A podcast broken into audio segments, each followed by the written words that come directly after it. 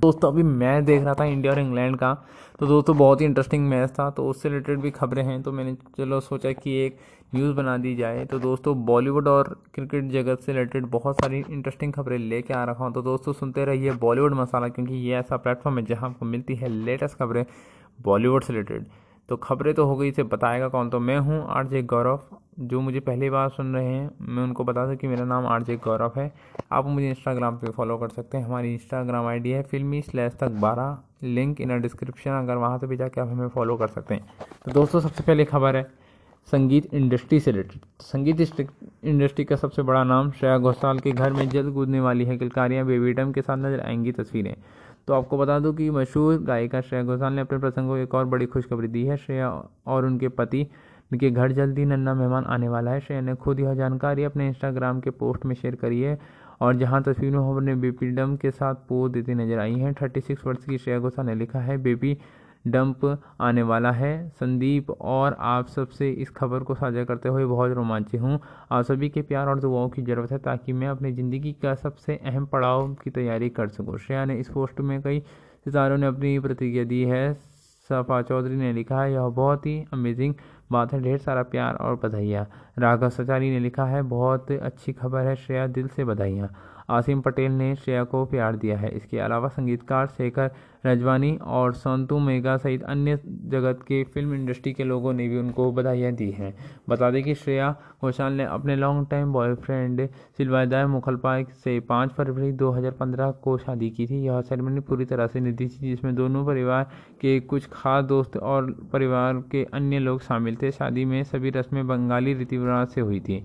श्रेया ने चार साल की उम्र में ही गाना शुरू कर दिया था। टीवी सारे गामा शो से उनको बहुत बड़ा मौका मिला था। आगे आगे उनके लिए रास्ता खुले थे। श्रेया ने निर्देशक संजय लीला भंसाली की फ़िल्म देवदास में डेब्यू किया था। इसमें उनका गाना गाया था, बेरी पाया सुपरहिट हुआ था और ढोल रे, धीरे जलना, ये आशिक हाय और बरसों रे मेगा, दीवानी मिस्तानी भूमर जैसे अन्य हज़ारों गानों में उन्होंने अपनी आवाज़ दी है और आज वे फ़िल्म इंडस्ट्री का सबसे बड़ा नामों में से एक है और बड़ी गायिका है और उनको आज हाईएस्ट पेज, पेड सिंगर भी हैं। तो दोस्तों, कई लोग अगर ये नहीं जानते, मैंने आपको बता दें कि वो हाई टेक पेड एक्टर्स भी रह चुकी हैं अपने टाइम की। तो दोस्तों अमेजिंग बात है और मैं उम्मीद करता हूँ कि जो उनका बच्चा है, वो कोई सा भी हो, लेकिन उसमें कोई भेदभाव ना हो और उनका जो बच्चा हो हेल्दी हो, एकदम फिट हो और आगे जाके श्रेया घोषाल का नाम करे। श्रेया घोषाल की तरह सिंगर बने या गायिका बने। तो दोस्तों, पढ़ते हैं अगली खबर की तरफ़।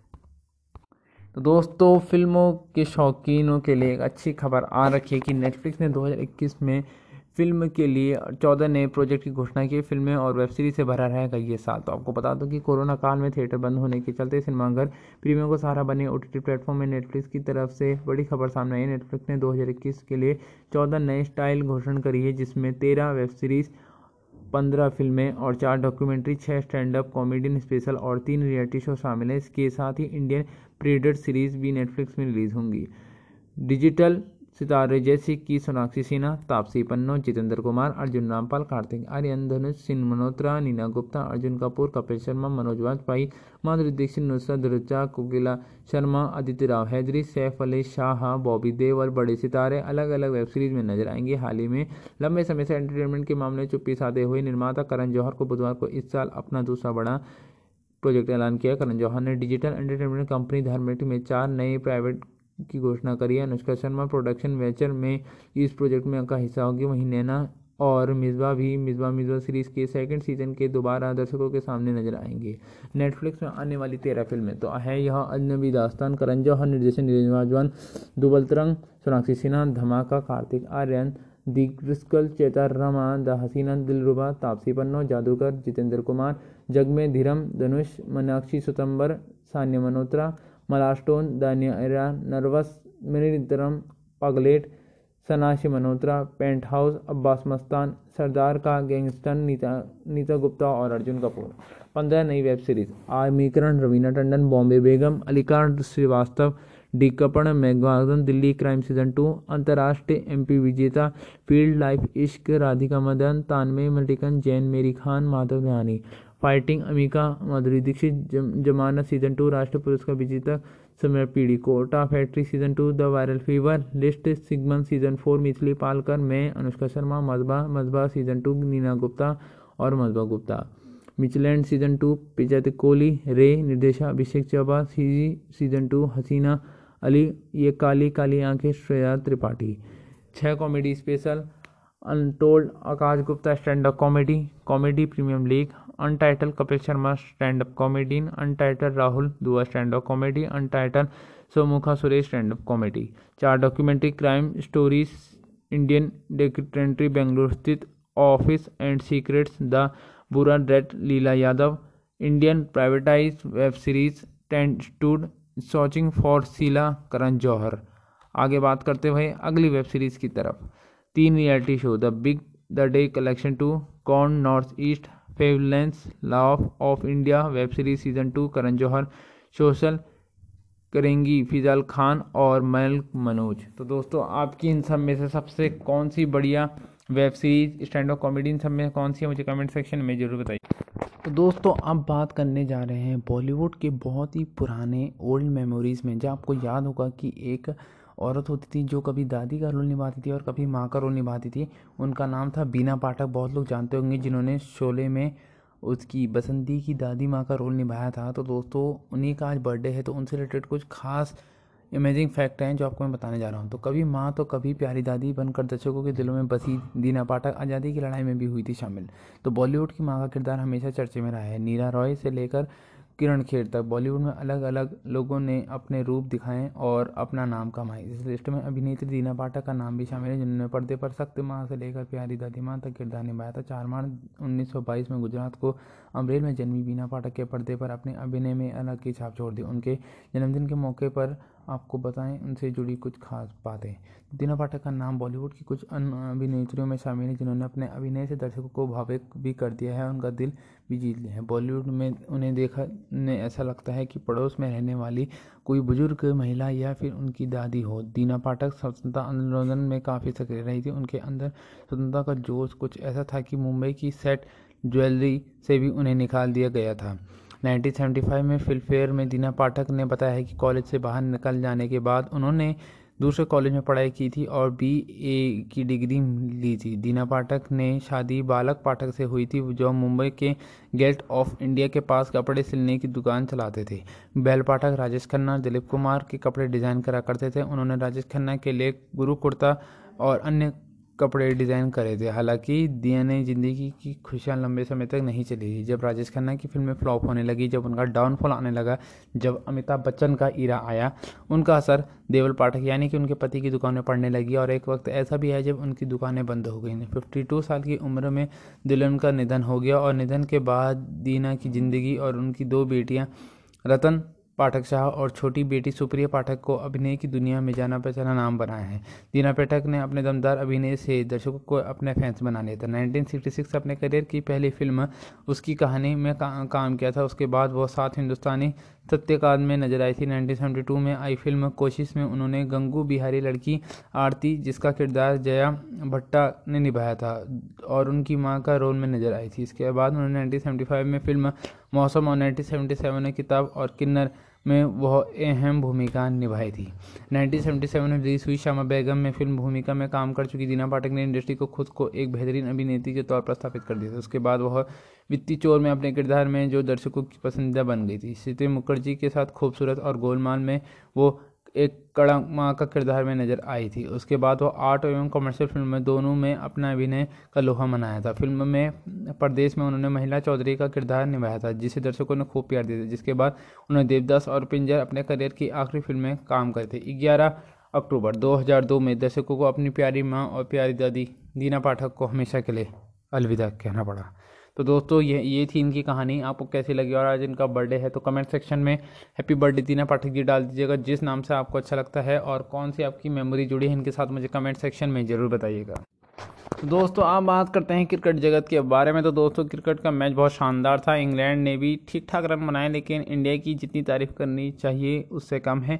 तो पहले ही ओवर में भारत ने भी गवा दी अपना विकेट। शुभम गिल आउट हुए, इंग्लैंड की पारी 205 पर ऑल आउट। तो आपको बता दो कि भारत और इंग्लैंड के बीच चौथा और आखिरी टेस्ट अहमदाबाद बोले तो नरेंद्र मोदी स्टेडियम में खेला जा रहा है। इंग्लैंड की टीम जॉर्जिस का पहले बैटिंग करते हुए 205 रन बना चुकी जबकि जवाब में भारतीय टीम में पहली ओवर में बिना खाता खोले विकेट गवा दिए फ़िलहाल अब ओपनर रोहित शर्मा और चेसर पुजारा क्रीज पर टिके हैं। और ये पहला विकेट है शुभम गिल का बिना खाता खोले पवेलियन लौट गए जेम्स एंड ने एलपीडब्ल्यू किया है। तो अक्षर ने चार और अश्विन ने तीन विकेट दिए हैं। तो इंग्लैंड के लिए बेन स्टोक ने पचपन, डेल लॉन ने फोर्टी सिक्स ओलीपॉप ने ट्वेंटी नाइन और जॉनी बेस्टोक ने ट्वेंटी रन बनाए। अक्षर पटेल ने चार विकेट लिए, इसके अलावा रविचंद्र अश्विन ने तीन और मोहम्मद सिराज ने दो विकेट लिए। अक्षर ने जैक कॉलिस और जैक बॉम्बरी और जैक लॉरेंस और जेम बॉन्स को आउट किया। वहीं सिराज ने बेन स्टोक जो रूट को पवेलियन भेजा, वहीं अश्विन ने जॉली पॉप बेन फोक्स और जॉली लीच को आउट किया है। एक विकेट वॉशिंगटन के नाम रहा जिन्होंने बेन स्टोक को एल डब्ल्यू स्टोक ने टेस्ट करी में ट्वेंटी फोर फिफ्टी है। इंग्लैंड की खराब शुरुआत तीस पर तीन विकेट गवाए तो इंग्लैंड की शुरुआत पाँच ओवर में बिना विकेट गवाए दस रन की थी तो वहीं पर विराट कोहली का दिमाग में कुछ अंड पंड आया और उन्होंने अक्षर को गेंद थमाई। उन्होंने कोहली का फैसला सही साबित किया और उसी ओवर में दूसरी बॉल में उन्होंने ओपनर जैन सिमलिन को क्लीन बोल्ड कर दिया। सिमलिन ने दो रन ही बना पाया और उन्होंने अपने अगले ही ओवर में अक्षर ने जैक क्लाउज को नौ रन पे मोहम्मद सिराज के हाथों कैच टपकाया तो तीन पार्टनरशिप से इंग्लैंड ने दो सौ पाँच रन तक पहुँचाया स्कोर तो तीसरा झटका मोहम्मद सिराज ने तीस रन पर दिया था। उन्होंने इंग्लिश कप्तान जो रूट को पवेलियन भेजा, वहीं उसके बाद जॉनी बेनस्टोक और बेनस्टोक ने 48 रन के पार्टनरशिप का पारी को संभाला। जॉनी बेनस्टोक के बाद जॉन स्टोक को और अलीपॉप के बाद पाँच छः विकेट के लिए 43 रन की साढ़े चौरी जोड़ी। स्ट्रोक से पवेलियन लौट गए और तब पॉप ने डैम लॉरेंस के साथ छठे विकेट के लिए 45 रन की पार्टनरशिप करी, यहाँ से कोई भी बड़ी पार्टनरशिप नहीं हुई और इंग्लैंड की पारी ही परी सिमट गई। अब बात करते हैं भारतीय टीम में एक और इंग्लैंड में दो बदलाव। तो बदलाव की बात करें तो भारत टीम ने इलेवन में एक बदलाव किए हैं। जसप्रीत बुमराह की जगह मोहम्मद सिराज को मौका मिला है तो वहीं इंग्लैंड के कप्तान जो रूट ने इलेवन प्लेइंग में दो बदलाव किए हैं। उन्होंने पेसर जॉफर आर्चर और स्टूटबोर्ड की को बाहर करके ड्रेन बेंस और ड्रेन लॉरेंस को मौका दिया है। अब बात करें अचीवमेंट की तो विराट कोहली ने धोनी की रिकॉर्ड की बराबरी करी है तो विराट कोहली ने महेंद्र सिंह धोनी से सबसे ज़्यादा साठ टेस्ट की कप्तानी के रिकॉर्ड की बराबरी कर दी है। विराट कोहली ने अब तक 59 में से 35 टेस्ट में विराट कोहली ने टीम इंडिया को जीत दिलाई। वहीं यह टेस्ट जीतने के लिए साथ ही वेस्टइंडीज़ के पूर्व कप्तान क्लैक लॉर्ड्स के साथ सबसे टेस्ट जीतने वाले की रिकॉर्ड की बराबरी करी। इस मामले में लॉर्ड्स ने चौथे नंबर पर आ गए हैं। एंडरसन ने मेगा की रिकॉर्ड की बराबरी। तो आपको बता दो कि सबसे ज़्यादा 104 खिलाड़ियों को शून्य पर आउट करने वाले मामले जेम्स एंडरसन ने पूर्व ऑस्ट्रेलिया पेसर ग्लेन मॉग की बराबरी करी है। उसके बाद उन्हें दूसरे नंबर पर ऑस्ट्रेलिया के स्पिनर शेन वॉन और श्रीलंका के मुरलीधरन हैं, जिन्होंने 102 खिलाड़ियों को बिना खाता खोले पवेलियन भेजा इसके अलावा कोई बॉलर जो सौ का आंकड़ा नहीं छू सका है और इसके तीसरे पायदान में है अपने डेलिसन जिन्होंने एटी शिकार करे हैं, साउथ अफ्रीका से हैं। तो अब आपको बताता हूँ बुमराह की गैर मौजूदगी में सिराज को मिला है मौका। तो आपको बता दो कि तेज गेंदबाज जैसे बुमराह निजी कारणों की वजह से टेस्ट और टी ट्वेंटी से बाहर हो चुके हैं। मीडिया रिपोर्ट्स की माने तो वो जल्दी शादी कर सकते हैं। उन, उनकी शादी आपको पता ही होगा तमिल तमिल की एक एक्ट्रेस से हो रही है जो कि मॉडल भी हैं और उसी को तैयारी के लिए छुट्टी में गए हैं। बुमराह की गैर मौजूदगी में सिराज को मौका मिला है। टेस्ट चैंपियन फाइनल के भारत को मैच जीतने या ड्रॉ ज़रूरी। तो यह मैच आईसीसी टेस्ट चैंपियंस के लिहाजे से भारत टीम के लिए काफ़ी अहम है। फाइनल के लिए भारत के लिए यह मैच जीतना और ड्रॉ करना ज़रूरी है। न्यूजीलैंड को पहले ही फाइनल में पहुँच चुकी हैं। इंग्लैंड बाहर हो चुकी है। यदि टीम इंडिया को आखिरी टेस्ट हारी तो हो पॉइंट टेबल के आधार पर ऑस्ट्रेलिया टीम फाइनल में क्वालिफाई कर लेगी और साथ ही सीरीज़ दो दो से ड्रॉ हो जाएगी। इसके साथ ही टीम इंडिया को आईसीसी टेस्ट चैंपियन में सबसे सफल टीम बनाने का भी मौका है। भारत को अब तक छः टेस्ट सीरीज़ में से 16 में से कुल 11 मैच जीते हैं और चार हारे वहीं इंग्लैंड 20 में से 11 मैच जीती है और छः हारे। तीन स्पीड रन के साथ उतरेगी टीम इंडिया। तो आपको बताऊँगा कि भारतीय टेस्ट में पिछले मैच में दो तेज गेंदबाज तीन स्पीड रन के कॉम्बिनेशन के साथ उतरी। स्पीड रन की कमान एक बार फिर से रविंद्र जडेजा, अक्षर पटेल संभाल रहे हैं और तीसरे स्पिनर के तौर पर वॉशिंगटन सुंदर हैं। तो आपकी क्या राय है विराट कोहली की इस टेक्निक के बारे में? और हाँ विराट कोहली ने धोनी की बराबरी करी है, उसमें भी आपकी क्या राय है? और हाँ क्या ये मैच इंडिया जीतेगी इंग्लैंड? मुझे कमेंट सेक्शन में ज़रूर बताइएगा।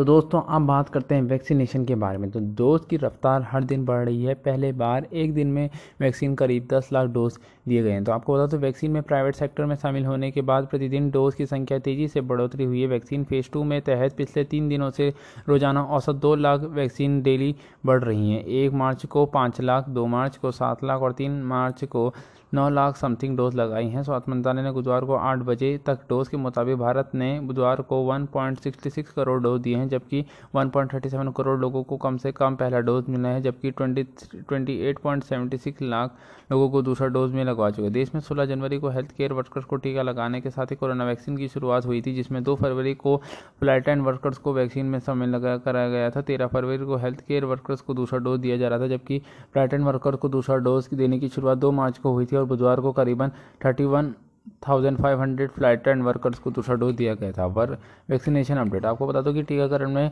फोर्टी सेवनवें दिन में ninety four point six lakh crore से लोगों को डोज दिए हैं, जिसमें eighty one point thirty one lakh पहले डोज थे, जबकि 1.63 लाख दूसरे दिन के डोज थे। उनसे मिलाकर अब तक 67.8 लाख हेल्थ केयर वर्कर्स को पहला डोज दिया है, जबकि 28.3 लाख लोगों को दूसरा डोज दिया है। फ़्लाइट एंड वर्कर्स की बात करें तो 57.63 लाख का पहला डोज दिया है, जबकि करीबन साढ़े तीन हज़ार को दोनों डोज ले लिए गए हैं। वैक्सीनेशन फ़ेज़ टू की बात करें तो 8.50 लाख सीनियर सिटीजन के टीके पहले डोज लगा चुके हैं। 45 से 60 की उम्र में गरीब, गंभीर और बीमारी से जूझ रहे 1.5 लाख लोगों को पहला डोज दे चुके हैं। इसराइल ने 96 आबादी वैक्सीन तो एक अचीवमेंट है कि पूरी दुनिया में आबादी के लिहाज से इसराइल ने वैक्सीनेशन की बड़ी सफलता हासिल करी है। ओवर वर्ल्ड इंडिया के आंकड़े के मुताबिक इसराइल 96.5 सेकंड आबादी का वैक्सीनेशन करा लिया है, जिसके बाद यूएई 61 यूके 31 परसेंट और यूएसए 23 परसेंट और सीबीआई 22 परसेंट वैक्सीनेशन के साथ हुआ है। चीन 3.6 परसेंट और भारत 1.15 परसेंट इस मामले दुनिया में सबसे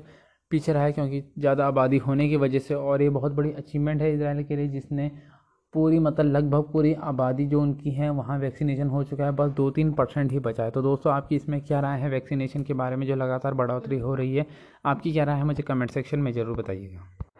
तो दोस्तों आप बात करते हैं क्रिकेट की। तो दोस्तों क्रिकेट की एक और ज़बरदस्त खबर आ रखी है और ये अगर खबर आपने मिस कर दी और मैंने मिस कर दी तो मैंने आपको न्यूज़ सुनाई गया। तो आपको बता दूँ कि वेस्ट इंडीज़ ने श्रीलंका को हराया चार विकेट से अकिल ने हैट्रिक ली तो उनके अगले ही ओवर में पोलार्ड ने छः छक्के लगा दिया और यूवी के बाद यह दूसरे बैट्समैन बने। तो आपको बता दो कि वेस्ट इंडीज़ ने श्रीलंका के खिलाफ, वैसे तो वेस्ट इंडीज़ का मैच जब ज़्यादातर रोमांचक होता नहीं है, क्योंकि ये छोटी मोटी टीमों का मैच ज़्यादा रोमांचक होता नहीं है, लेकिन कल का मैच बहुत ही ज़्यादा व्यू है। आप अगर यूट्यूब में जाके देखेंगे तो पोलार्ड के उस वीडियो में आप तक बहुत ही करोड़ तक पहुँच चुके हैं, इतने अच्छे व्यू आ चुके हैं। तो मैं आपको बताता हूँ हाल ही में पूरा डिस्क्रिप्शन तो वेस्ट इंडीज़ ने श्रीलंका के खिलाफ बुधवार को खेले गए टी ट्वेंटी मुकाबले में चार विकेट से मैच जीत लिया। यह मैच काफ़ी रोमांचक हुआ। इस मुकाबले में श्रीलंका ने ऑफ़ स्पिनर अकिल धनचाई ने अपने दूसरे ओवर में हैट्रिक लेकर वेस्ट इंडीज़ की टीम को मुश्किल में डाल दिया था इसके बाद वे अपने तीसरे ओवर लेकर आए, जिसमें वेस्टइंडीज़ के कप्तान किरण पोलार्ड ने लगातार छः छक्के लगाकर मैच पलटा दिया। वही इंटरनेशनल टी ट्वेंटी में युवराज सिंह के बाद लगातार छः छक्के लगाने वाले दूसरे बैट्समैन बन गए हैं। मैच में वेस्टइंडीज़ ने टॉस जीतकर पहले गेंदबाजी का फैसला किया। इसके बाद श्रीलंका टीम ने बीस ओवर में नौ विकेट गंवाकर वन थर्टी वन रन बना सकी। जवाब में वेस्टइंडीज़ ने thirty one point one over में ही छः विकेट गंवाकर थर्टी फोर 134 रन बनाते हुए अपने नाम कर लिया। प्लेयर ऑफ़ द मैच रहे पोलार्ड ने 11 बॉल में 38 रन बनाए थे। तो अखिल ने हैट्रिक से लुएंस, गेल और पुरन को आउट। तो आपको बता दूँ कि 132 का टारगेट का पीछा करते उत्तरी वेस्ट इंडीज़ की टीम ने तेरह तीन ओवर में बिना विकेट गवाए 48 रन बनाकर तेज़ी से शुरुआत करी। श्रीलंका ने दूसरे ही ओवर में स्पिनर अकिल को ला दिया। उन्होंने दूसरे ही और पारी के चौथे ओवर की दूसरी, तीसरी और चौथी गेंद में हैट्रिक ली। अकिल ने डेविस लुइस को 28 क्रिस गेल और निकोलस पुरन को पवेलियन भेज गेल और पुरन ने बिना खाता खोले आउट हुए। हैट्रिक के साथ इस ओवर में अकिल ने दो चौके भी लगाए, दो चौके भी खाए थे। वेस्टइंडीज़ के इस ओवर में नौ रन बने। यहाँ टीम का स्कोर तीन विकेट पर फिफ्टी हो गया। वेस्टइंडीज़ ने सोलहवें ओवर में सेवेंटी रन चाहिए थे, जिसके बाद उन्होंने अगले ही ओवर में बंधु थरना और लिंडन सिमंस को पवेलियन भेजकर वेस्टइंडीज़ की टीम में मुश्किलों में मुश्किलों में बढ़ा दी। अब आए पारी का मेन तिक्का, जो कि पूरा मैच का रुख बदल दिया। वो थे किरण पोलार्ड ने छः छक्के लगाकर मैच जीता। तो अकिल ने अपने तीसरे और पारी का छठा ओवर लेकर आए। इस, इनके बारे में सामना हुआ वेस्टइंडीज़ के किरण पोलार्ड से। उसकी, उन्हीं के ओवर में छः छक्के लगाकर स्कोर को चार विकेट पर फिफ्टी एट रन तक पहुँचा दिया यहाँ से मुश्किलें घिरी हुई। टीम जीत के करीब आ चुकी थी। पोलार्ड ने इंटरनेशनल मैच में एक ओवर में छः छक्के लगाने वाले तीसरे वर्ल्ड के बैट्समैन बन चुके हैं।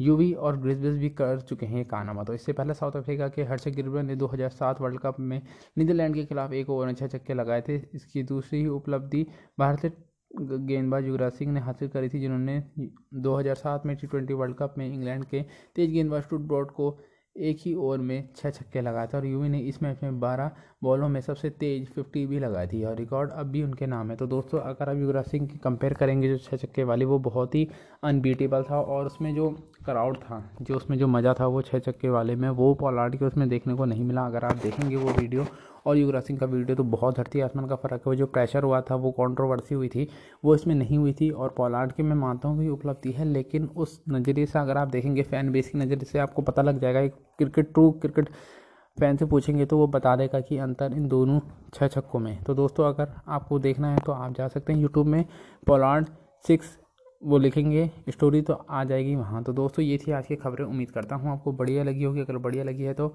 ऑडियो को ज़्यादा से ज़्यादा लोगों तक शेयर करो कमेंट करो लाइक करो फॉलो करो। ऐसी ही बॉलीवुड अपडेट और सोशल मीडिया अपडेट और क्रिकेट न्यूज़ पाने करें तो दोस्तों, आज के लिए बस इतना ही। उम्मीद करता हूँ, अपना ख्याल रखिए फिट रहिए हिट रहिए। तो दोस्तों, आज के लिए बस इतना ही। उम्मीद करता हूँ, आपको न्यूज़ बढ़िया लगी होगी। तो तब तक के लिए जय हिंद, जय भारत।